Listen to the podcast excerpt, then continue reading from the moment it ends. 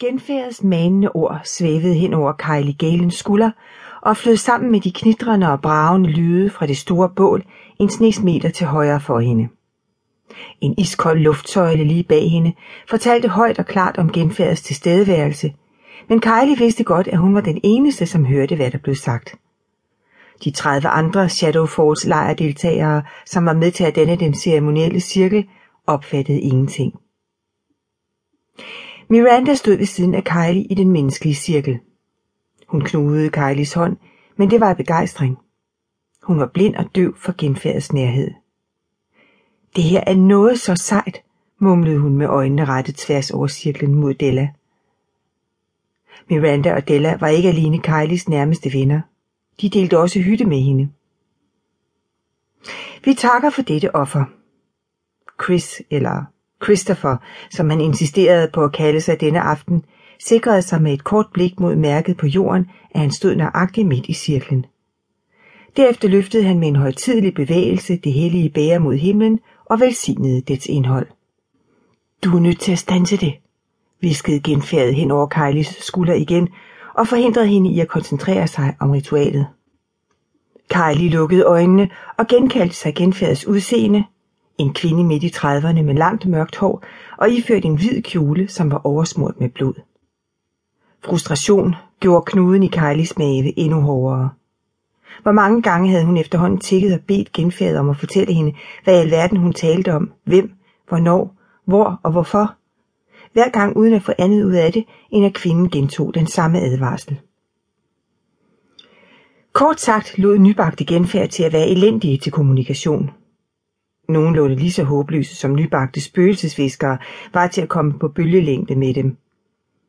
Kajlis eneste mulighed var at vente indtil genfærdet blev i stand til at forklare nærmere, hvem og hvad advarslen drejede sig om. Men lige nu var i hvert fald det helt forkerte tidspunkt. Jeg er lidt optaget lige nu. Hvis du ikke har flere detaljer, kan vi så ikke vente til senere? Kylie formede ordene i tankerne og håbede, at genfærdet kunne læse dem eller assimilere dem, eller hvad man nu gjorde i åndeverdenen. Budskabet lød i hvert fald til at blive opfattet, for den kolde luftsøjle forsvandt, og nattens hede vendte tilbage, ægte Texas-hede, tung, fugtmættet og noget nær glående, selv uden varmen fra lejrbålet. Mange tak. Kylie prøvede at slappe af, men skuldermusklerne ville ikke rigtig lystre af gode grunde. Aftenens ceremoni, en blanding af underholdning og undervisning, var endnu en af hendes nye livs førstegangsoplevelser. Et liv, der havde været så meget mere enkelt, før hun blev klar over, at hun ikke var 100% menneskelig. Hun håbede at falde lidt mere til ro, når hun engang fandt ud af, hvor hendes overnaturlige side lå. Uheldigvis var den eneste, der kendte svaret, Daniel Brighton, hendes biologiske far. Hun havde ikke kendt til hans eksistens, før han uventet dukkede op for lidt over en måned siden, og han mente åbenbart, at identitetskriser var noget teenage-døtre selv burde klare. Han viste sig sjældent for tiden, noget som almindelige mennesker ikke ville undre sig over. Daniel var nemlig død, dræbt i golfkrigen, inden Kylie kom til verden. Hun vidste ikke, om man tilbød undervisning i forældreansvar i åndeverdenen, men hun kunne godt tænke sig at få det opklaret.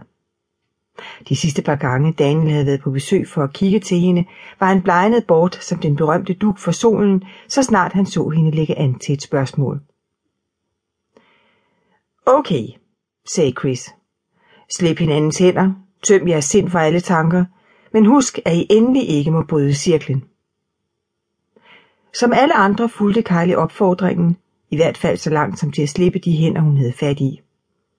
Det med at tømme hovedet for alle tanker var en umulighed. Et lille vindpust fangede et par af hendes lange lyse lokker og blæste dem hen foran ansigtet. Hun strøg dem tilbage bag øret.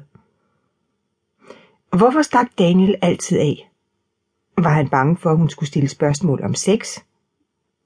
Den mindste antydning af, at samtalen kunne bevæge sig i den retning, havde altid sendt hendes mor ud af stuen i en lynende fart, hvorefter hun kom tilbage med en Giv denne til din teenager, folder. Ikke fordi Kylie nogensinde havde spurgt sin mor til råds om sex. Hun var den sidste, Kylie ville spørge om det emne. Bare antydningen af, at hun syntes om en dreng, havde altid hensat hendes mor i vild panik med ordet sex blinkende